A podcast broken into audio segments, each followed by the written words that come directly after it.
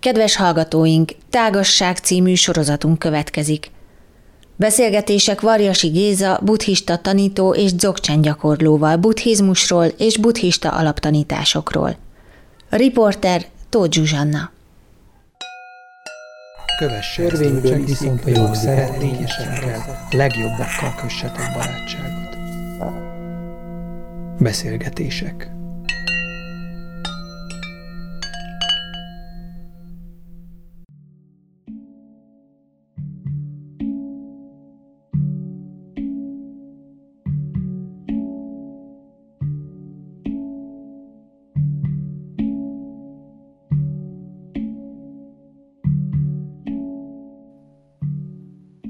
Üdvözlöm a hallgatókat, Tóth Zsuzsa vagyok, és Varjasi Géza buddhista tanítóval folytatom a beszélgetést a mulandóságról, illetve ahhoz kapcsolódóan egyéb buddhista alaptanításokról. Géza most már körülbelül hagyományjá vált, hogy az minden beszélgetés elején egy pár mondatban összefoglalod, hogy szerinted mik voltak az előző rész tartalmából a, a legfontosabb gondolatok, hogy aki esetleg nem hallotta, vagy vagy, vagy most csatlakozik hozzánk, fel tudja venni a fonalat.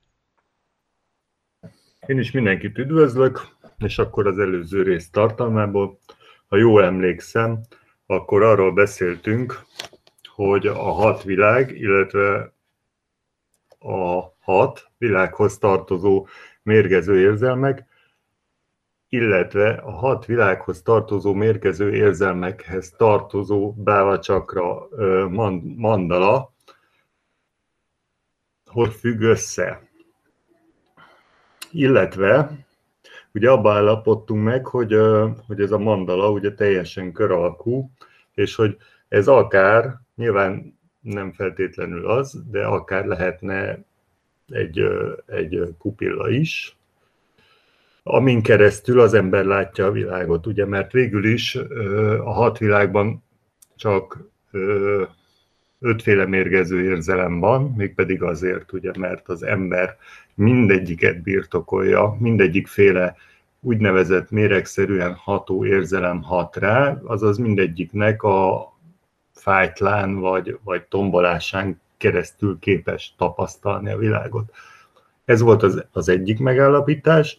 A másik megállapítás pedig Sapkár Lámának a Garuda szárnyalása című beavatási könyvecskéjének a 13.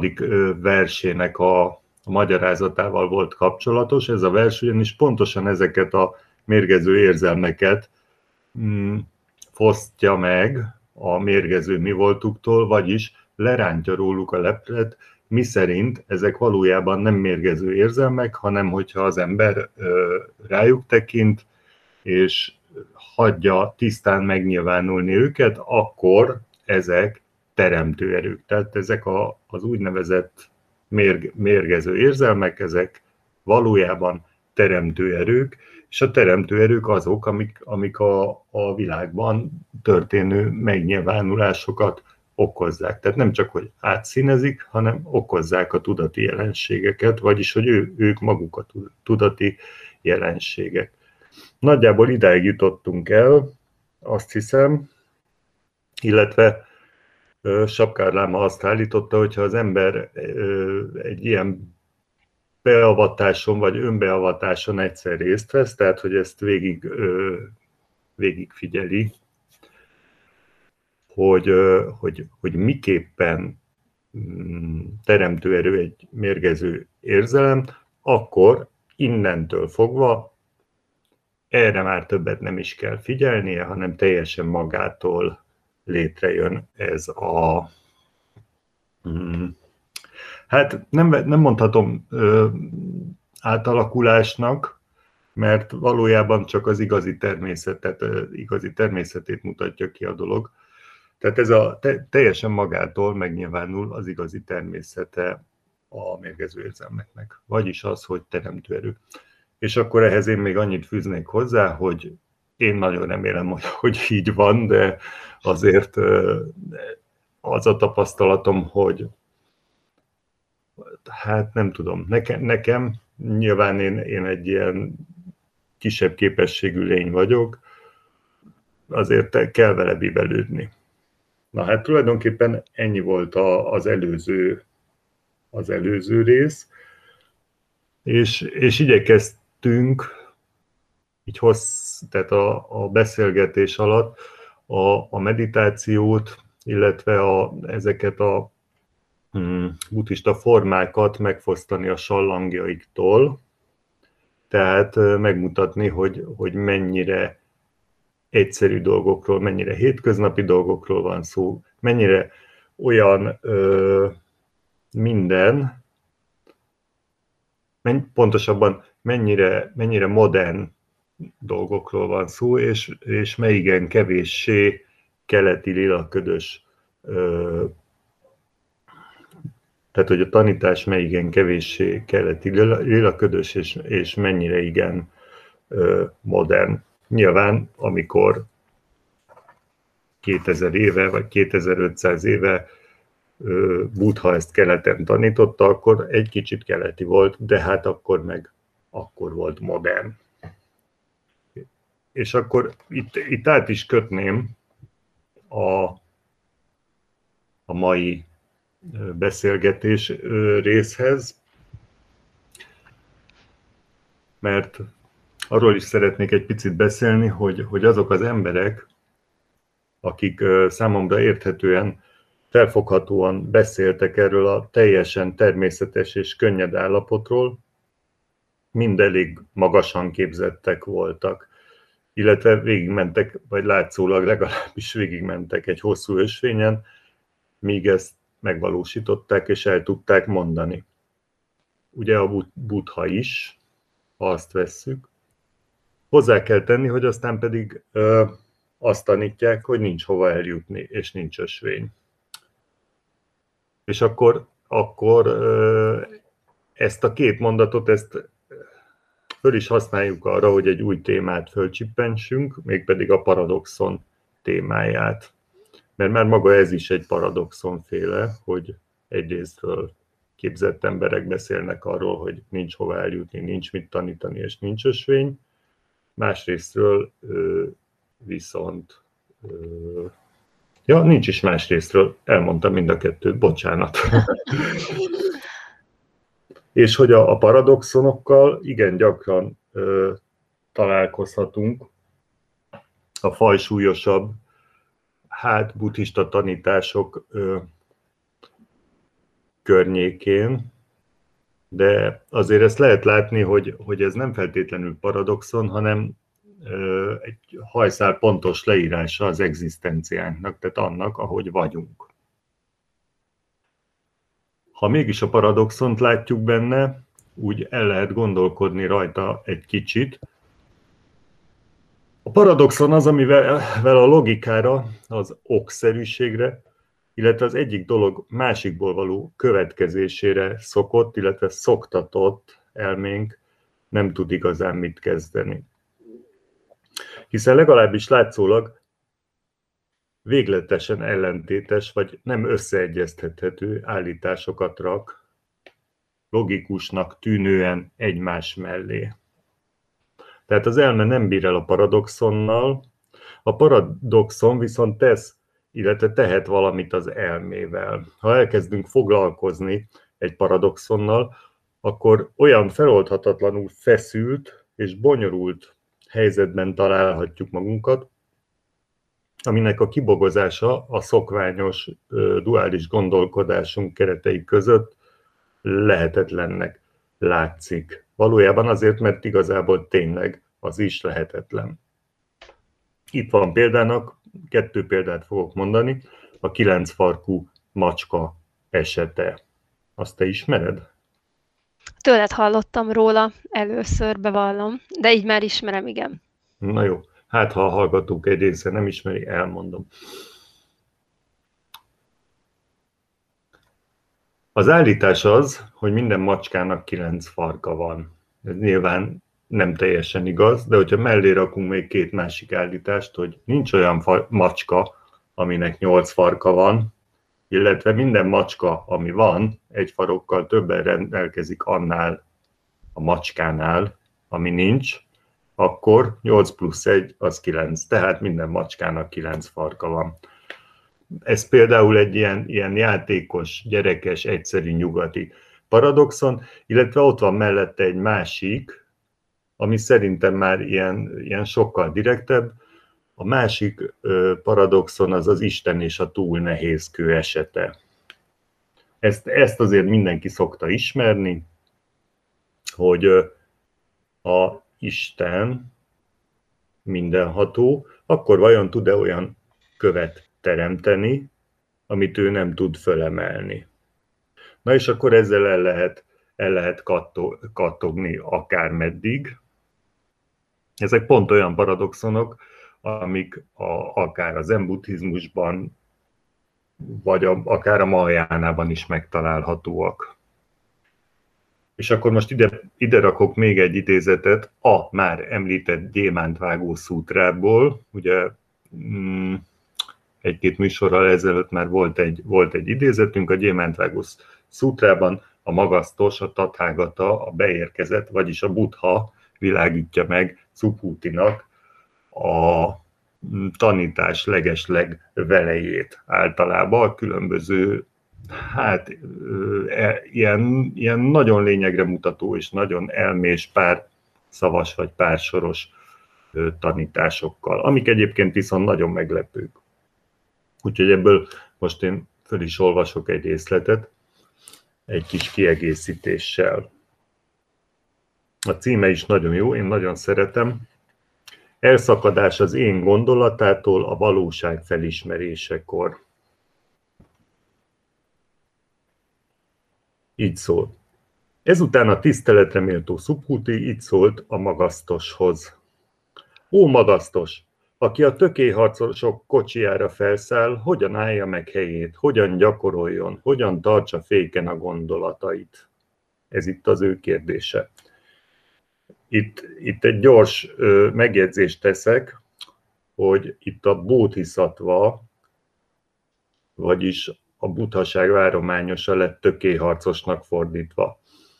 És így aztán a tökéharcosok kocsia az maga a mahajána, a, a nagy szekér, vagy széles ösvény.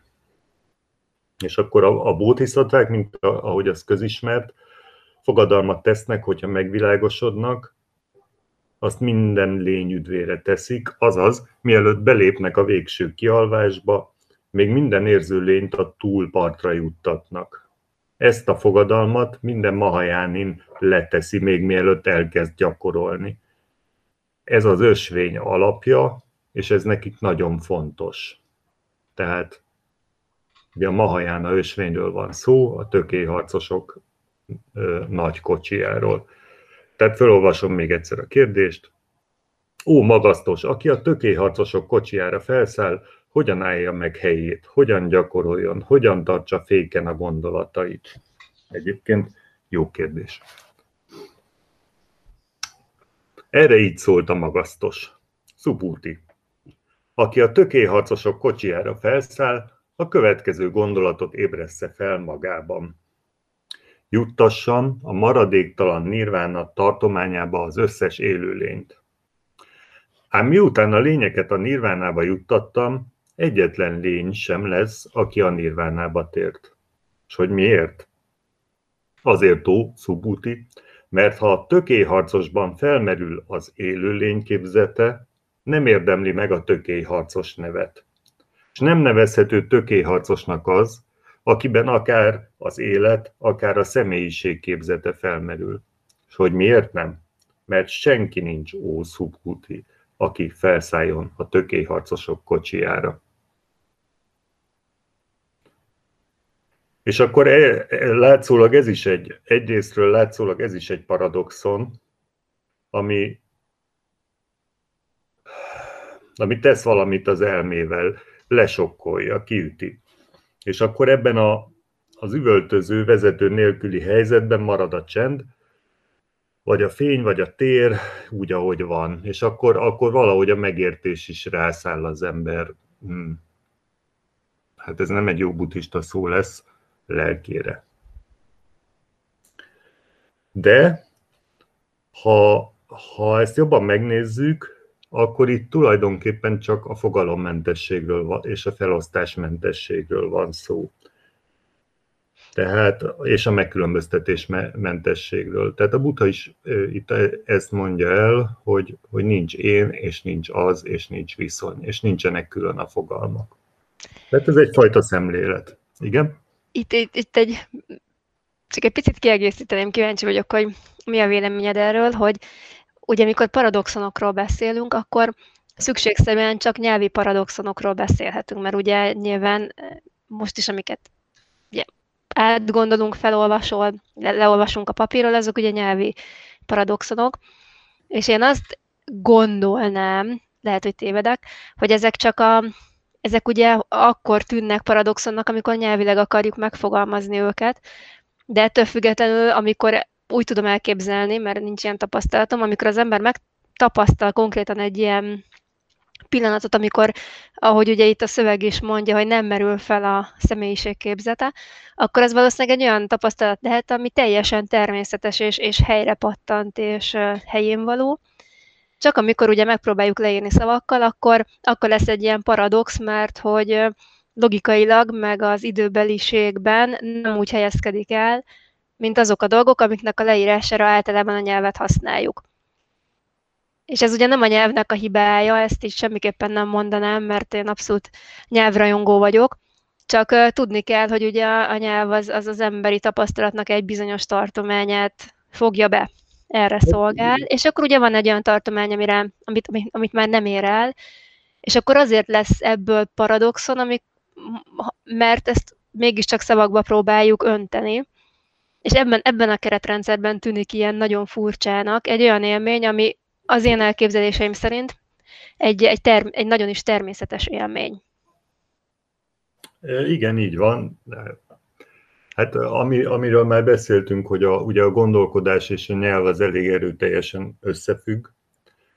Nagyjából csak arra tudunk gondolni körülbelül, amire szavaink vannak. Ö, legalábbis első körben. És akkor nyilván, hogyha van egy olyan élménye az embernek, amit, amikor ettől így eloldódik, akkor, akkor, ö, akkor arra nem, nem alkalmasak a, a, a szavak annak az élménynek a leírására. Egyébként lehet ezt így ö, gyakorolgatni, és egyébként két évszázaddal ezelőtt, ugye nyelvújítás korában, sokan még a mi országunkban is gyakorolgatták, hogy olyan dolgokra találjanak ki szavakat, amire azelőtt nem volt. Ez nem csak azt jelenti, hogy tehát, hogy, hogy akkoriban inkább azt jelentette, hogy mondjuk nem volt magyar szó az anyagra, gondolom volt a konyharuhára, meg volt a, a kicsit konkrét dolgokra, de hogy az anyagra nem volt szó, és akkor arra kerestek egy jó megfelelőt. De én nem csak erre gondolok, sőt, ennél többre gondolok arra, hogy, hogy esetleg olyan képzeteket kivenni a körülöttünk levő valóságból, csak mint egy játékos gyakorlat, amit úgy nem szoktunk egybe gondolni, és akkor arra, arra találni valami nevet. Ugye nyilván a, a lényegesebb dolgokat ö, nevezi el a nyelv, erre jó példa, jó ez az igaz vagy nem igaz példa erre, hogy az eszkimó nyelvben, vagy az inuit nyelvben a, a hó, hóra, meg a hó különböző állapotaira mennyire sokféle szó van, hát meg nálunk meg négy. És ebben már a, a jégkását, amit megiszom, azt is bele, bele számoltam körülbelül. Tehát, hogy náluk, náluk ez a lényeges, hogy, hogy ugye minden hófoltról nagyjából tudják, hogy az túlélhető hófolt-e, esetleg élelmet rejt, vagy pedig egyszerűen csak nagyon kellemes és szép olyan művészi hófolt. Nálunk ez nem olyan lényeges. De az elmét egy picit megmozdítja és kiszabadíthatja akár egy ilyen gyakorlat, hogy, hogy olyan, olyan jelenségeket próbálni felfedezni, amire nem szoktunk gondolni. Nem könnyű, egy, egyszer régebben kísérletezgettem én is ezzel, amikor elég intenzíven gyalogolsz, és megállsz egy pillanatra, akkor, akkor van egy ilyen kis érzékcsalódása az embernek. Tehát fölnézel a fákra, és egy picit olyan, mint hogyha változtatnák a, a méretüket. Valószínűleg ez egy vérnyomás különbségtől, vagy valami, tehát lehet, hogy ennek van valami biológiai oka is, de minden esetben nagyon érdekes, viszont nincsen rá szavunk, csak le tudjuk írni. És például ez egy nagyon érdekes dolog, hogy erre a, a, a jelenségre keresni egy szót. Vagy egy másik ilyen, amikor a kis madarak csapata rászáll a fára, és akkor azok pont úgy néznek ki, mintha ilyen kis gyümölcsök lennének, holott ők éppen eszegetnek. És akkor mondjuk ezt innen megközelíteni, tehát ez is egy olyan jelenség, amit nem szoktunk innen megközelíteni, és akkor erre megpróbálni esetleg egy, egy-egy közhasznú vagy közös használatú szót csinálni. Tehát, hogy, hogy innen, innen megközelítve így látszik, hogy, hogy a a gondolkodásunk mennyire a nyelv rabja, és egyébként fordítva is így van, tehát a nyelv egy kicsit a gondolkodás rabja. Egyébként a nyelvtanulás a leghétköznapi módja ennek a, ennek a amit mondtál, hogy, hogy bizonyos fogalmak vagy jelenségek, amikre ugye mi, mi anyanyelvünkben nincsen egy külön szó. Az adott esetben nem is úgy van ugye a, a tudatunknak a terében, mint ez egy külön jelenség lenne, egyszerűen azért, mert ugye nyelvileg nem választjuk le, tehát nem úgy, nem mhm. úgy mert ugye amikor megtanuljuk az anyanyelvet, akkor egyszerre észleljük a dolgot, és mellé rakjuk a szót. És azért nagyon érdekes elkezdeni más nyelveket tanulni, meg egyébként ezek ilyen tök divatos Facebook posztokban is láthatók, hogy, hogy minden nyelvnek van valami nagyon-nagyon furcsa kifejezése, hogy van egy darab szó egy, egy olyan dologra, amit a legtöbb másik nyelv az ilyen 5 méteres mondatokban ér körbe, és ezek nem is ilyen nagyon misztikus dolgok. Például kedvenc példám a portugálul van egy olyan szó, hogy saudade, ami egy ilyen, ilyen nosztalgikus vágyódás valami iránt, ami talán volt, de nem biztos, hogy volt, esetleg lesz, de nem biztos, hogy lesz, és igazán nem is tudom, hogy mi az, de hogy valahogy úgy, úgy vágyódom, vagy merengek rajta, szóval, hogy valahogy minde, mindez együtt. És um, ugye, amikor az ember idegen nyelvet tanul, akkor pont emiatt ezek a fogalmi kategóriák egy kicsit így fel tudnak foszlani legalább egy, egy, egy, egy pár pillanatra. Most ez nyilván egy nagyon hétköznapi példa vagy játék a szavakkal, de szerintem érdemes érdemes velük játszani. Ezt azért muszáj megegyeznem, mert én tényleg nagyon szeretem a, a nyelveket, meg így filozofálni, és szeretek rajta. Nyilván, amit itt Szuputinak a, a Buddha mond, az, az egy ilyen, az túlmutat azon, amiről, amit most mondtam, hanem egy, mhm. ugye egy olyan, olyan az ember létének az alapjait érintő tapasztalatról beszél, amit nem lehet szavakba önteni. És ez nem a nyelvnek a hiányossága, hanem egyszerűen nem erre szolgál. És azért hangsúlyozom ezt ennyire, mert hogy én magamon azt vettem észre, hogy ha valaminek nem tudok nevet adni, akkor kevésbé hiszek a létezésében. Uh-huh. Akkor, akkor hajlamosan vagyok azt mondani, hogy ez valami keleti lilasság, hogy hát mindegy, itt valamit gondol, de hát ezt most nem lehet tudni, hogy mi. És közben pedig itt valószínűleg arról lehet szó, hogy itt egy nagyon is kézzelfogható, teljesen természetes tapasztalat van mögötte, ami semmiképp, tehát nem lesz kevésbé kézzelfoghatóbb attól, hogy, hogy nem igazán tudjuk megnevezni pontosan. Igazából itt ebben a példában a buddha gyakorlatilag szájba rágja.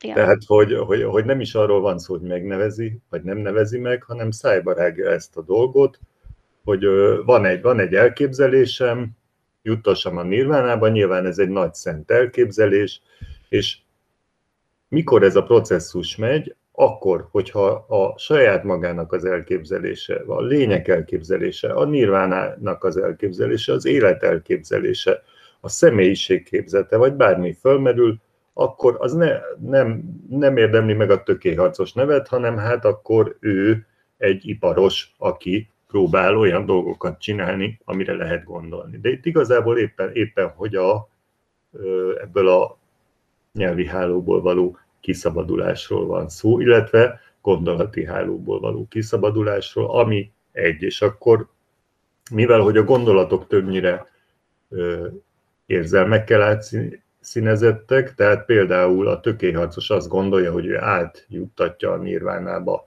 a, mm, a lényeket, akkor nyilván elönti egy adag büszkeség, vagy eleve már ezzel a gondolattal együtt kél fel a büszkeség, és akkor vissza tudunk hirtelen ugrani a Sapkárláma könyvéhez, és láthatjuk, hogy amikor ez ezt, ad, ezt, a, ezt az energiát, ezt önteltségként érzékeli, akkor bizonyos értelemben nem méltó a, a tökélyharcos névre, amikor az ént és a mást megkülönbözteti, akkor nem méltó a tökélyharcos névre. Viszont ugyanezzel a gesztussal, ha, ha oldottan, elengedetten Hát igen, és akkor, de valahogy, tehát hogy, hogy egy igével kell befejeznem ezt a mondatot, és akkor már is egy személyes igelet cselekszik, na de ki, és na de mit. De mindegy, maradjunk ennyivel, oldottan elengedetten, vagy cselekvődik a dolog, vagy hát ez így elég nehéz, de mindegy, valahogy így, akkor az mégiscsak valószínűleg egy ilyen tökélyharcos mutatvány, annyira nagy tökélyharcos mutatvány, hogy gyakorlatilag egy lehetetlen feladattal áll szembe a, az ego, az én kép, mégpedig azzal, hogy föl kell hagyni a, a saját maga, magával kapcsolatosan táplált illúziókkal. És akkor erre van még egy-két példa. Ugye, ha visszatérünk az egyszerűséghez, ami itt, itt szintén egy, egy nagyon egyszerű, egyszerű kis meséből vontunk le nagyon izgalmas következtetéseket, az nem áll meg itt a szakirodalom, hanem hát ez már, ez már, ha jól tudom, a tantra lesz. A 84 Mahaszita legendájából fogok most egy, egy részletet idézni. A 84 Mahaszita közül nagyon sokan, mert ugye az egyszerűségről kezdtünk el beszélni, és ott nagyon sok egyszerű ember van, tehát aki nem egy túlképzett ember, hanem hanem mondjuk vadász, szóval, hogy, hogy egy egyszerű foglalkozást űző, teljesen egyszerű ember, aki mégiscsak befutott gyakorlatilag buddhista értelemben, azaz elérte a, a célját, vagy a célt. Ugye ez a 84 Mahaszitha története, ez is elérhető magyarul, Egyébként keleten is használják még ezt a könyvet. Most a, a minap kérdezett rá tőlem egy ismerősöm, aki egy, hát ezt pontosan nem tudom megmondani, de körülbelül a hindu tantra és a szikizmus határán mozgó mozgalommal találkozott, és pont ő, ő mondta, hogy hú, a 84 mahaszitha, meg hú, a szaraha vonal, és egészen meglepődött, hogy magyarul elérhetők ezek a hát Szaraha királyi éneke, ha jól tudom. Igen, igen. És a 84 Mahaszita legendája, a Szaraha királyi énekét nem akarok túl nagy butaságot mondani, de azt hiszem, hogy az Amire Lászlónak a, az alkotása, vagyis hogy a fordítása, és a 84 Mahaszitha pedig a Sós Sándoré. Sós Sándorban biztos vagyok, és a Szarahára még rá fogok keresni. Nekem valahol itt van a könyvespolcon, csak most így elmozogni a gép elől.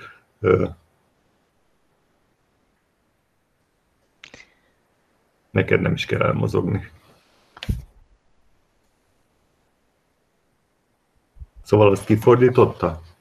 Ezt próbálom uh, keresni, csak nem olyan egyszerű. Uszó, uszó füzetekben jelent füzetek, meg. Igen.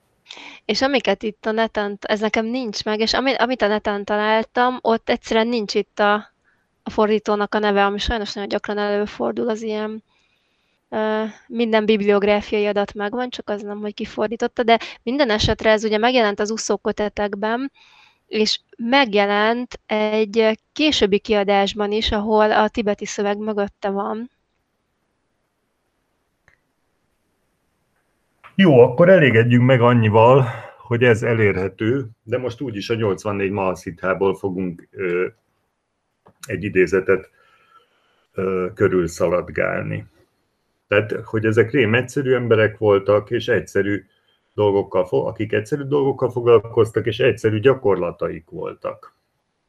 A mesterük, illetve a tanítójuk többnyire ahhoz igazította a gyakorlásukat, amit leginkább ismertek, vagy amiben a leginkább jók voltak, vagy ami a gyengéjük volt.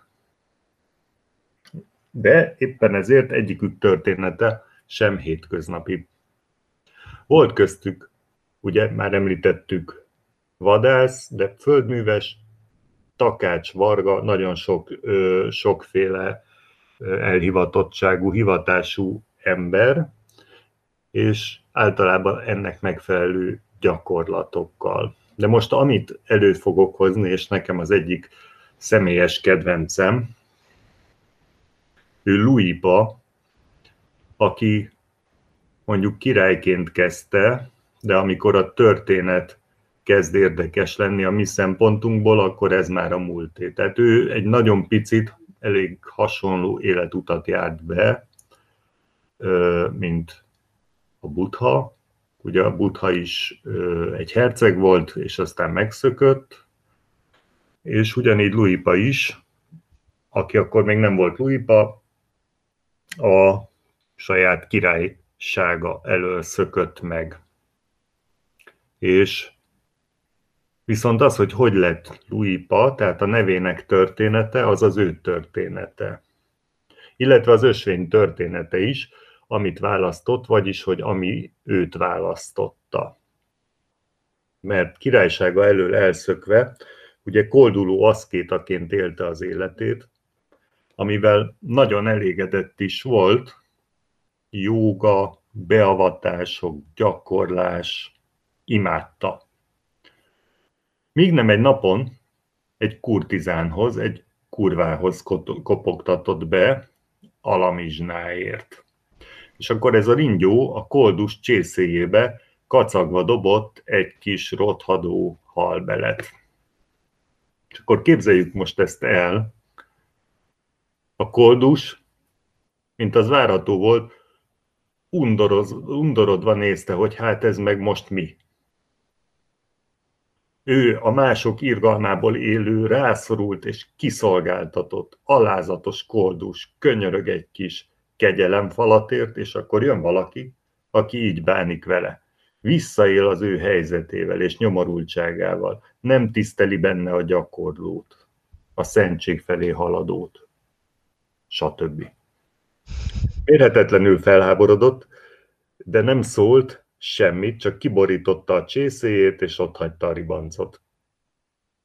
Igen ám, de ez a kurtizán utána szólt, hogy jó, hogy ő egy szent remete, meg minden, de hogy is áll ő akkor ezzel a megkülönböztetésmentességgel? Hát ezt a kérdést tette föl úgy nagyjából neki. És akkor ennek a joginak leesett a tantusz, mert ezek szerint talán nem hiába volt jogi, tehát figyelmes volt ezekre a dolgokra. És akkor megköszönte a tanítást, és kiment a tengerpartra, és többé már más nem is evett, csak a halászok által kiontott és ott hagyott, néha több napos, viszont mindig dögletes szagú és rothadó, légymászta, undorító ízű halbelet. Undorodott is rendesen, nyilván többször viszont is látta a már legyűrt táplálékot. De ezt választotta gyakorlatul, nem válogatott. És akkor valamennyi idő múlva elkezdte nektárként érzékelni a bűzlő halbelet, mert ezen az egyszerű, de nagyon erős gyakorlaton keresztül eljutott az egyízűség állapotához, ami most már mi is tudjuk, hogy hol keresendő. Tehát amikor ugye nem különböztetődünk szét a dolgoktól. Ez a történet ugye a büszkeség és az önelégültség és az undor felől közelíti meg ez a, té- a mi témánkat, ugye a felosztás világát. Útálom én azt például. Sért engem az. Sért engem ő, a jó és a rossz, én és a más. Megvan az ítélkezés benne, megvan a viszonyba helyezettség, és ezzel együtt megvan az alanytárgy felosztás, tehát az én és a más felosztása. És észre se vette senki, még az aszkéta se, legalábbis egy ideig. Mert mindenki mindig a mozit nézi, mindenki a történetben vesz részt. Pedig a személyiséget és annak a működését láthatjuk. Pont ahogy már beszéltünk róla, és pont ahogy általában mindig van velünk. És akkor a Dhammapadában, ami szintén a Buddha beszédeiből összeállított ilyen verses kis ö, könyvecske, vagy hogy hívjuk ezt, Zsuzsi? Szerintem jó. Jó. Tehát a Dhammapadában a fenti történetet a következő versor illusztrálja. Először megint megpróbálom páliul. Samano Nathi Bahire. Jól mondtam?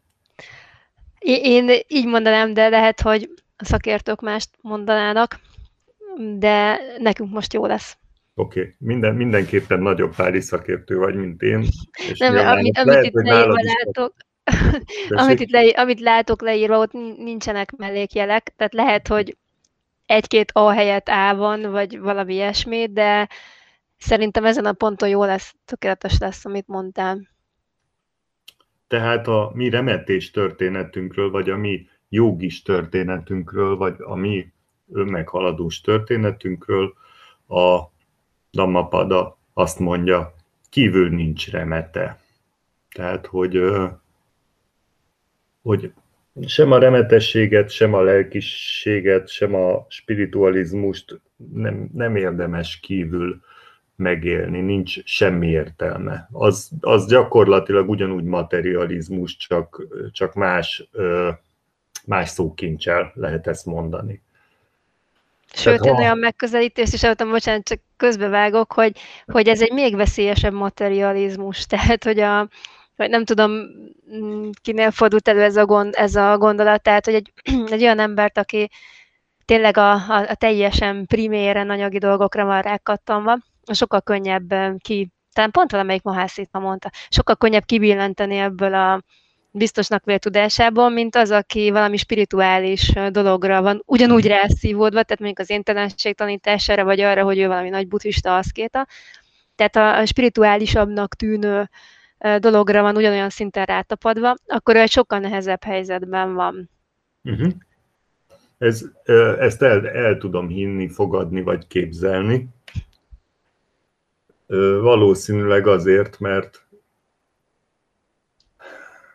hát nehezebb észrevenni a spirituális egót. Legalábbis azt képzelem. Hiszen ez, ez belefullad. Tehát, hogy, hogy ugye aki egy, spiri, aki egy spirituális egóval rendelkezik, az már megtagadta az egót. És valószínűleg ugye itt már egy dupla tagadásnál járunk, tehát azért lehet nehezebb, mert hogy aki, aki nem is nagyon foglalkozik e fajta tanításokkal, ő nem tagadja, hogy, hogy van én képe, vagy, és hogy az mennyire fontos, mert hogy ezt könnyű megérteni. De aki spirituális énképpen rendelkezik, az éntelenség kényszerképzetével, vagy az ürességével, én üres vagyok, én megvilágosodom, Atya Isten, na mindegy. Kívül nincs remete. És most már emlékszem is, ezt a Gampopa féle könyvben olvastam, és az egyik Mahászithától idézi. Uh-huh. Tényleg nem fogom tudni pontosan felidézni, de nagyjából erről van szó, amit ugye itt mind a ketten mondtuk, hogy hát az van csak igazi bajban, aki, aki abból épít egót, hogy, hogy hát én aztán ismerem az éntelenséget, és hát az én, én nem az olyan üres, hogy ihaj. Nyilván nem így fogalmaz. Tehát hogy valóban ez egy nehezített pálya. Uh-huh. Na jó, hát akkor most voltunk keleten, egy, ugye ezzel a kívül nincs remetével talán ezt a keleti blokkot picit zárhatjuk is. Nem fogjuk tudni lezárni, de szerintem mindenki másnak, pontosabban mindenkinek, nekem is, és mindenki másnak voltak olyan élményei, amikor egy ilyen kicsit egyszerűbb szituációba ragyogott föl valakinek úgy a szeme, ami, ami hát mondjuk azt, hogy ilyesmiről üzent. Ez persze nem tény, nem lehet bizonyítani, de, de, de ezek fontos pillanatok, amik azt üzenik, hogy a tudat természetének, vagyis a valóságnak a megközelítése nem intellektus függő. Tehát mindenki pontosan ugyanúgy beláthatja, ki is ő valójában, vagy ő ki nem valójában. És most akkor van egy, van egy itt egy hanvas idézet, amit egyébként egy nem is olyan rég elhangzott interjúban ö, ö, ö, ból emeltem át most ide, Hanvas Béla, ugye Hanvas Bélától, de ugye Hanvas Béla egy kicsit ilyen európai cselekvő és a személyességet hangsúlyozó megközelítéssel emlékszik meg erről a témáról a Patmoszban, ami nem egy könnyű olvasmány. Felolvasom. Beavatásnak nevezik azt az egyetlen aktust vagy folyamatot, amikor az ember beszűkült életének határait áttöri, és a létezés többé-kevésbé egészét önmagában helyreállítja.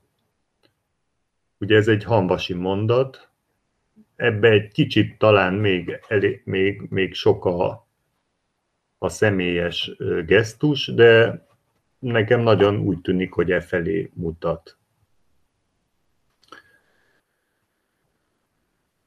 És ennek a, ennek a európaias énnek a meditáció ö, felől nézve, tehát ez egy ilyen medit, med, meditációs tapasztalat, ö, van egyfajta sajátságos íze, vagy érzete.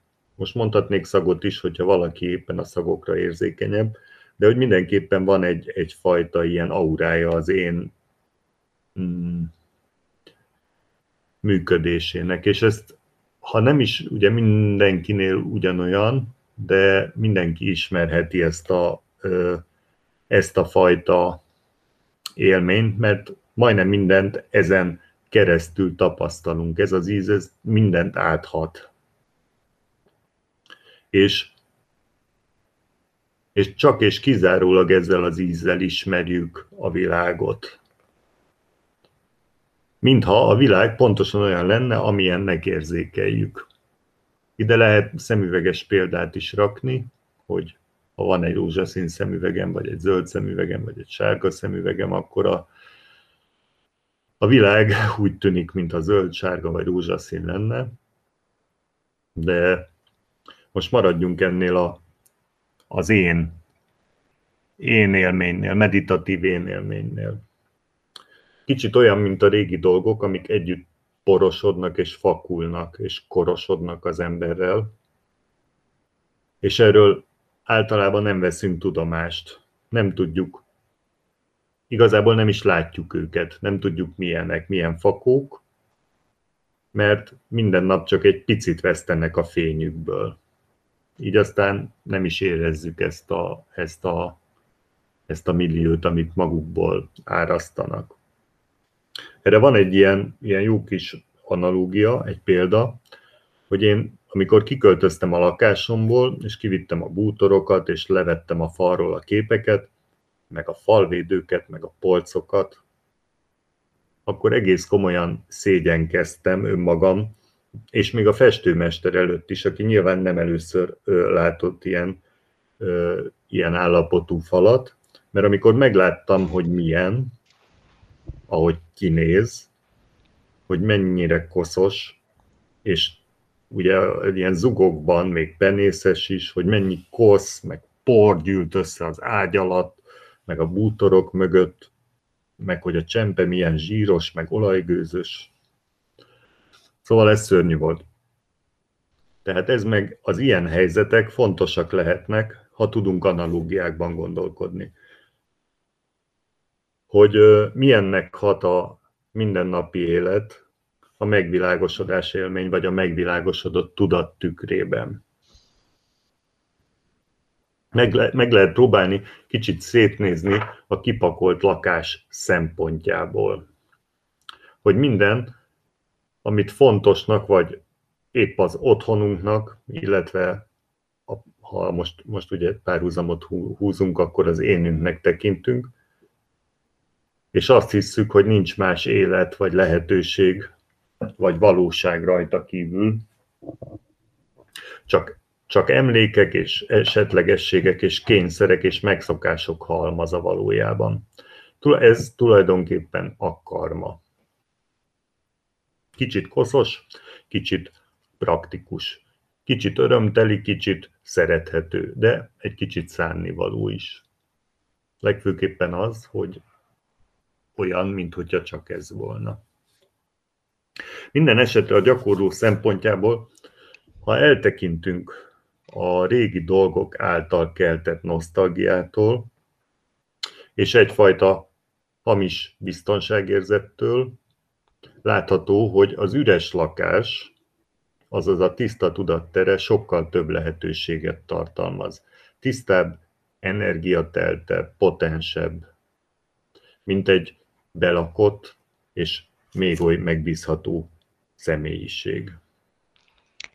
Szerintem ez egy nagyon fontos gondolata, és ugye a, az ürességet érinti, hogyha szerintem sokan vagyunk úgy, hogy amikor meghalljuk a, a buddhizmusban ezt az üresség fogalmat, akkor leginkább egy ilyen, egy ilyen inert rendszert, vagy egy ilyen vákumot képzelünk el, hogy ahol, ahol így semmi nincs. Tehát a nihil. És akkor ez nyilván ilyen ijesztő is, meg, meg picit ugye, mintha a létünket fenyegetné, de én például pont a Dzogchen tanítások között olvastam egy olyan meglátást, ami aztán én úgy gondolom, hogy a, a buddhizmus más irányzataiban uh, található ürességképzetre is vonatkozik, hogy pont amit mondtál, hogy ez egy ilyen, ha, ha ugye mondjuk üres egy szoba, akkor az, egy, az tulajdonképpen egy potencia, vagy egy lehetőség, hogy oda bármi, oda bármi lehet. Tehát tulajdonképpen a, egy teremtésre kész, vibráló tér. Uh-huh. És akkor ez lenne, ez lenne az üresség. És én tulajdonképpen először az okcsán tanításokban olvastam erről, és ezt mindig szeretem kiemelni, meg magamat is emlékeztetni erre, mert én is, mikor ugye meghallom ezt a szót, hogy üresség, akkor, akkor az az első benyomás, ami, ami támad így, így a fejemben, az leginkább egy, az, amit az előbb mondtam, hogy egy ilyen, ilyen vákumszerű élettelen valami. Holott a, holott a, a buddhista üresség az, az nagyon-nagyon hangsúlyosan más, pont az, amit te mondtál. Ezt mindig szerettem hangsúlyozni. Igen, igen, ez fontos. Lehet, hogy ez az üresség, ez nem is ö, teljesen jó szó mert a, a magyarban ö, szerintem nincs meg az a gazdagsága, mint mondjuk a, azokban a keleti nyelvekben, amik már buddhista tapasztalattal rendelkeznek. Ö, nem, most így hirtelen nem is akarok rá szót keresni. Ugye egyszer, egyszer egy tanító, itt most a kezemben van egy A4-es papír, és teljesen üres, és az azt mondta, hogy most nézzétek meg ezt a, ezt a papírt. És akkor néztük, de hát minek, mindenki látott már papírt, ugye gyorsan akartunk túl lenni rajta, és akkor fogott a, ez az illető egy ceruzát, és rakott valahova egy pontot rá erre a, erre a papírra. És, és azt mondta, hogy hát azért remélem megfigyeltétek, hogy mennyire megváltozott. Pedig igazából ugye nem, nem történt semmi, csak, csak a, a teljesen üres és minden lehetőséget, minden, mindent, minden lehetőséget, vagy mindent lehetőségként magába foglaló területre már egy viszonyítási pont Igen. került. És, és az leszabályozta a figyelmünket. És ez, egy, ez, egy, ez, ez nagyon érdekes, ugye ezzel, azt hiszem, hogy ezzel a lakásos példával is erre tudtam, vagy erre tettem kísérletet, hogy, hogy rámutassak.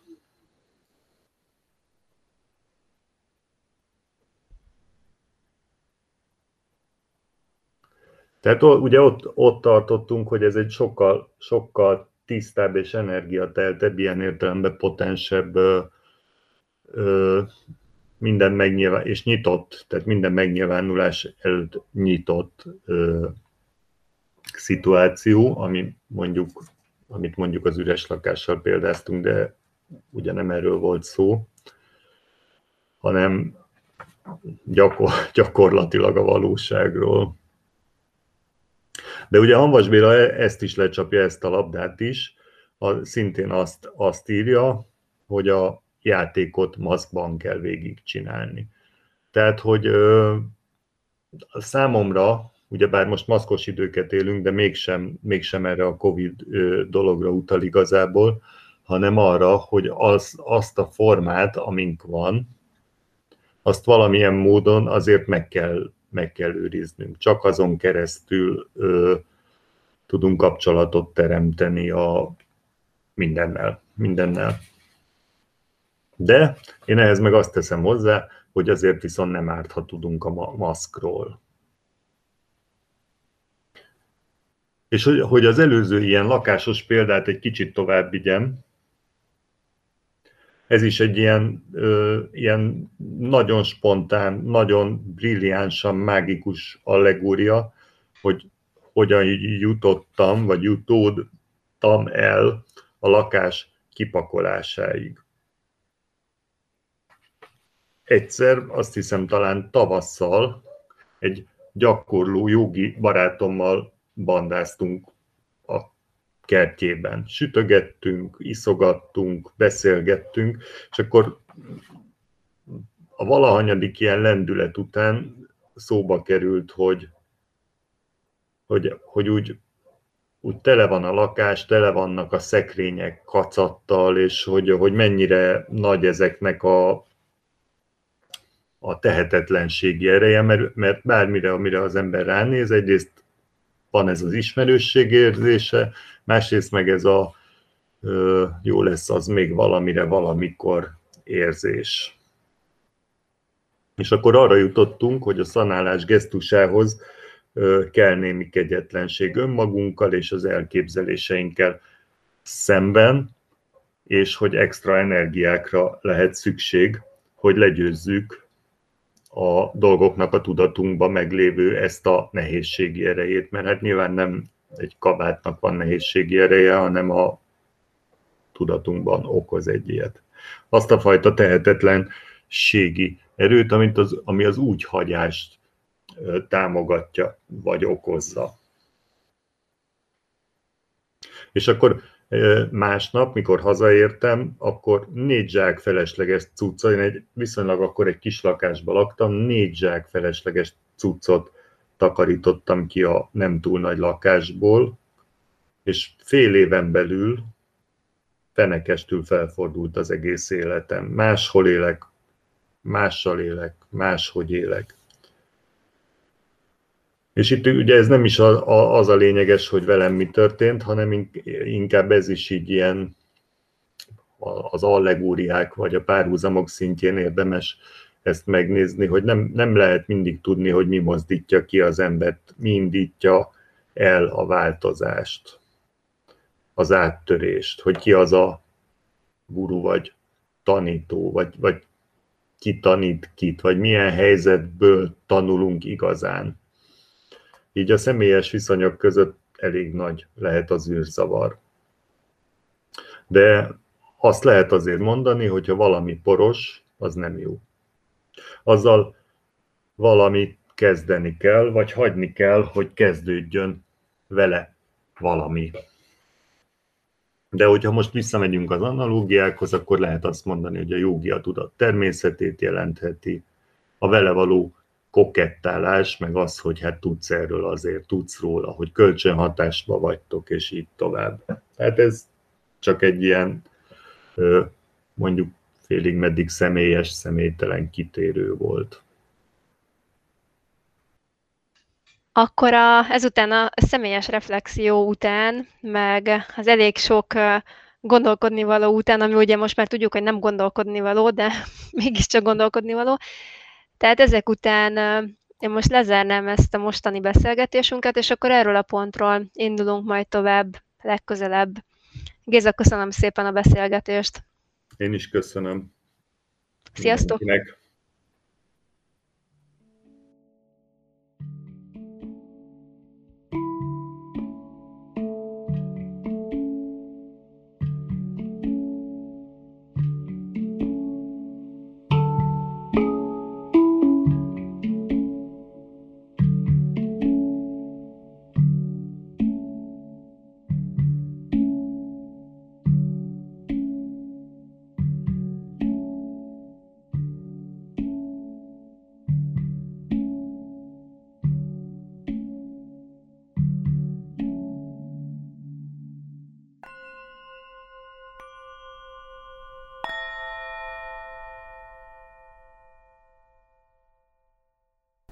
Tágasság című sorozatunkat hallották. Beszélgetések Varjasi Géza, buddhista tanító és dzogchen gyakorlóval, buddhizmusról és buddhista alaptanításokról.